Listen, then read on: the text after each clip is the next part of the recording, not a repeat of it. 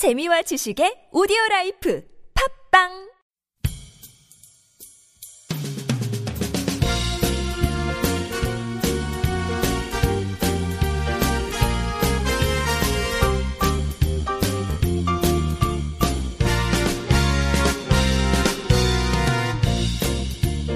안녕하세요 이동훈 기자입니다. 안녕하세요, 문경환 기자입니다. 안녕하세요. 진행자 윤탱입니다.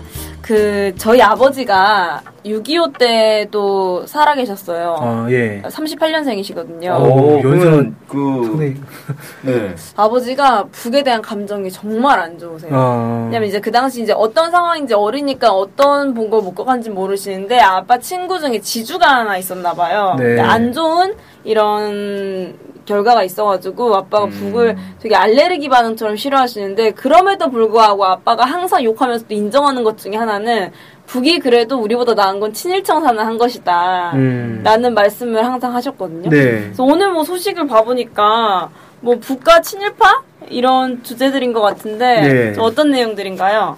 네. 그 북한의 김원홍이라는 그 홍?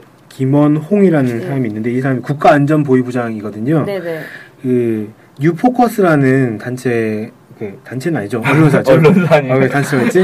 언론사에서 이 김원홍 국가안전보위부장의 외할아버지인 홍종우라는 사람이 양강도의 일본 헌병 보조원으로 근무를 했다. 음. 그 양강도에서 포평이라는 곳이 있는데 여기서 헌, 헌병 보조원을 근무했다라는 소식이 있고 여기서 이제 북한 권력층 내부에서 이 김원홍과 관련한 당 조직 지도부 내부 간부 문건이 돌고 있고 이런 거 관련해서 계속 이제 출신 성분에 대한 비화들이 계속 생산되고 확산되고 있다 이런 음. 보도를 한 거예요.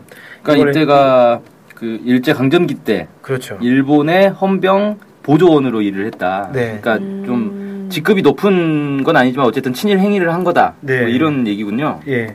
그 이걸 이제 연합뉴스가 받아서 보도해서 좀 대체로 많이 알려져, 알려졌는데 어, 유포커스 같은 경우에는 이렇게 얘기를 했습니다. 이 홍정호 씨가 헌병 보전으로 활동하던 초기에는 조선인과의 관계가 좋았지만 일본군이 만주 침략을 준비하면서 북쪽 지역에 관동대를 대거 파견하자 일본인보다 더 악질적으로 조선인들을 억압하고 학살하는 민족 반역 행위를 일삼았다 이렇게 주장을 했어요. 그러니까 뭐 단순한 그 아까 말씀하신 것처럼 하급 간부였을 뿐만이 아니라 악질적인 사람이었다라고 주장을 한 거죠. 그러면서 5월 말에 중앙당 간부 강연회에서 김일성 주석의 회고록 세기와 더불어 여기서 김일성 주석의 아버지 김영식 선생이 김영식 선생과 홍정우 씨와의 그 관계된 얘기가 나오거든요. 네. 여기에서 이 홍정우 씨가 김현직 선생이 독립운동으로 집을 떠나 있을 때 만경대 일가를 돌보아준 한 양심적인 순서가 있었고 그 사람이 홍정우다 그런 내용을 어, 강연을 했다라고 보도를 했습니다. 그런 내용으로 강연을 했다. 새삼스럽게 했다는 거죠. 아, 그러니까 이런 문건이 도니까 북에 이제 북에서 중앙당 간부들 모아놓고 일부러 이런 강연을 한 거다. 네. 네, 그렇게 주장을 했죠. 그러니까 실제로 마치 문제가 있는 것처럼 얘기를 음. 한 겁니다. 네. 네네. 진실은 뭔가요? 예. 뉴포커스가 밝힌 것처럼 홍정호 씨는 그 김일성 주석의 회고록 세기와 더불어에 나오는 인물이에요. 그러니까 거기서 김일성 주석이 직접 그 표현을 하는데 이 홍정호에 대해서 애국적 헌병 보조원이다. 음. 그러니까 겉으로는 일본의 헌병 보조원과 순사를 했지만 실제로는 항일 운동을 지원했던 사람이다. 그러니까 요새 우리 편이었다. 쉽게 예, 말해서 우리 편이다. 스파이, 스파이. 그냥, 그렇죠. 공작원이었다라는 거죠. 음. 일본 측에 들어간 우리의 공작원이었다라고 음. 평가를 하고 있는 거죠. 어, 이와 관련해서 정창현 그 북한 전문가시죠. 정창현 전 국민대 겸임 교수가 뭐라고 했냐면 김일성 추석의 회고록을 읽어보면 홍정우의 행적이 길게 언급돼 있다. 김원홍이 왜 혁명 유가족 학원인 만경대 혁명 학원에 들어갈 수 있었는지. 그러니까 이 말은 홍정호 씨의 행적이 문제가 없었기 때문에 외손자가 유가족 학원에 들어갈 수 있었다라는 음. 표현인 거죠. 그리고 김일성 주석의 회고록에 애국적 헌병 보존으로 된 만큼 역사적 사실 여부를 떠나 북한 사람들에게 그렇게 인식되었다. 그러니까 실제로 어땠는가라기보다는 대중적으로 알려진 거는 이 사람은 우리 편이다라고 알려졌다는 겁니다.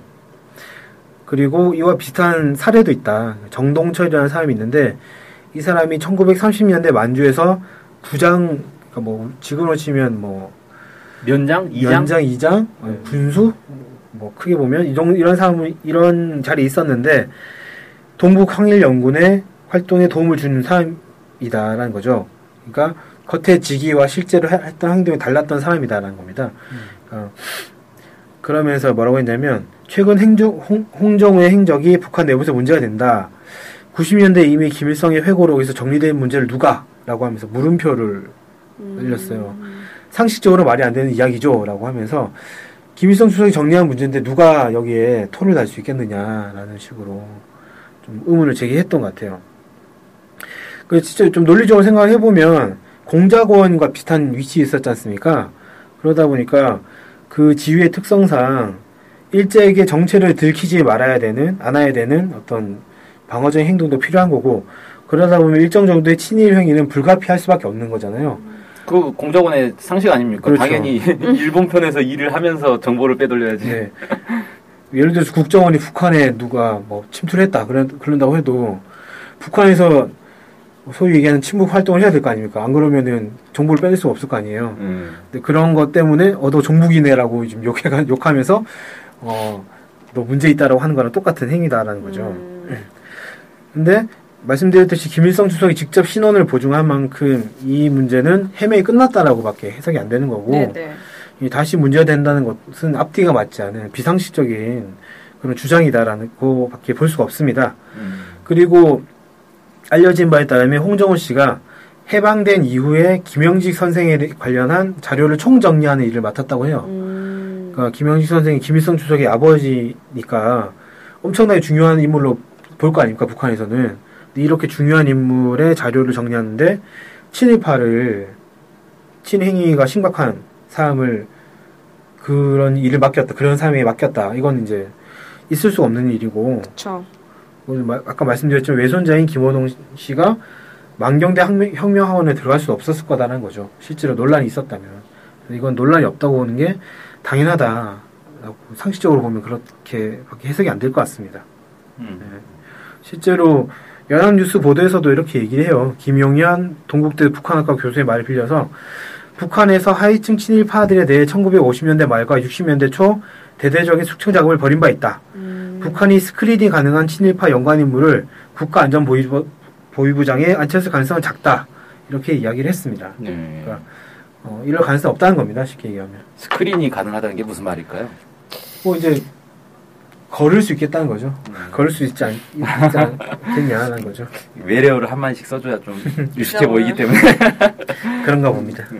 근데 참 이런 보도가 나오는 게 저는 어떤 느낌이냐면은 국내 이제 정치인들이 가끔씩 이제 뭐 친일 후손 논란들이 있잖아요. 네. 뭐모 당의 당 대표가 뭐, 뭐 친일파의 후손이다 막 이런 이제 얘기들이 막 나오면 왠지 물타기 하기 위해서 이런 얘기들을 하고 있다는 느낌이 많이 들더라고요. 네. 이런 보도가 나오는 게. 저도 비슷한 생각이고요. 유포커스 같은 경우에는 탈북한 사람이 대표로 있는 언론사입니다. 네.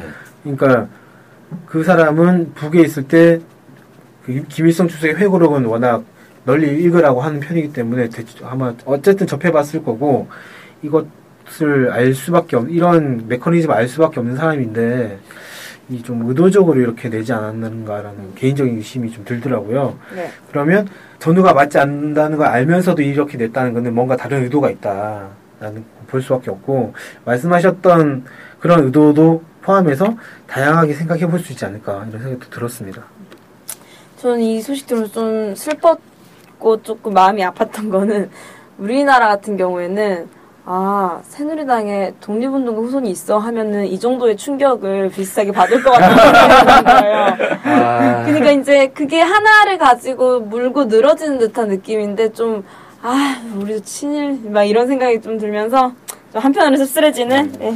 최근에 마음이- 친일 관련해서 또 황당한 보도 이- 나왔었잖아요. 어떤 어떤 모 그 국가 이제 그 국영 기관장 한 명이 예. 그 기관장들 무슨 모임에서 나는 친일파다라고 하면서 천황폐하 만세를 삼천 아, 만세 삼창을 맞아, 했다는 맞아, 보도가 나와가지고 맞아, 맞아. 네네. 아, 이게 뭔 황당한 보도인가 싶어가지고 봤는데 좀 약간 애매한 구석은 있긴 있는데 아무튼 그, 그 만세를 불렀다는 것 자체는 사실인 것 같더라고요. 왠지 그러게요. 아유, 친일파 네. 판친 세상 같아요.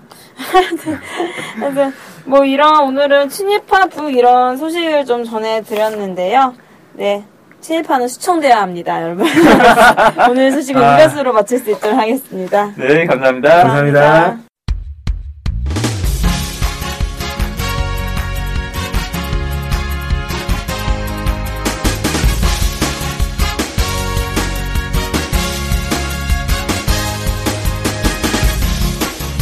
팟캐스트 많이 들으시나요? 그럼요. 구독하는 방송만 10개 정도 됩니다. 와, 와. 근데 그 중에 북한 소식을 전문적으로 하는 방송이 몇 개나 되나요? 찾아보니 딱 하나밖에 없었습니다. 바로 NK투데이 공식 팟캐스트 스케치북이죠. 어, 어쨌든 통일을 좀 하려면 그 상대방이 북한을 정확히 알아야 되잖아요. 근데 그런 팟캐스트가 하나밖에 없다니 정말 안타깝네요. 그래서 스케치북을 꼭 들어야 하는 겁니다. 네. 통일을 꿈꾸는 국내 유일 북한 소식 전문 팟캐스트 스케치북 많은 청취 부탁드리겠습니다.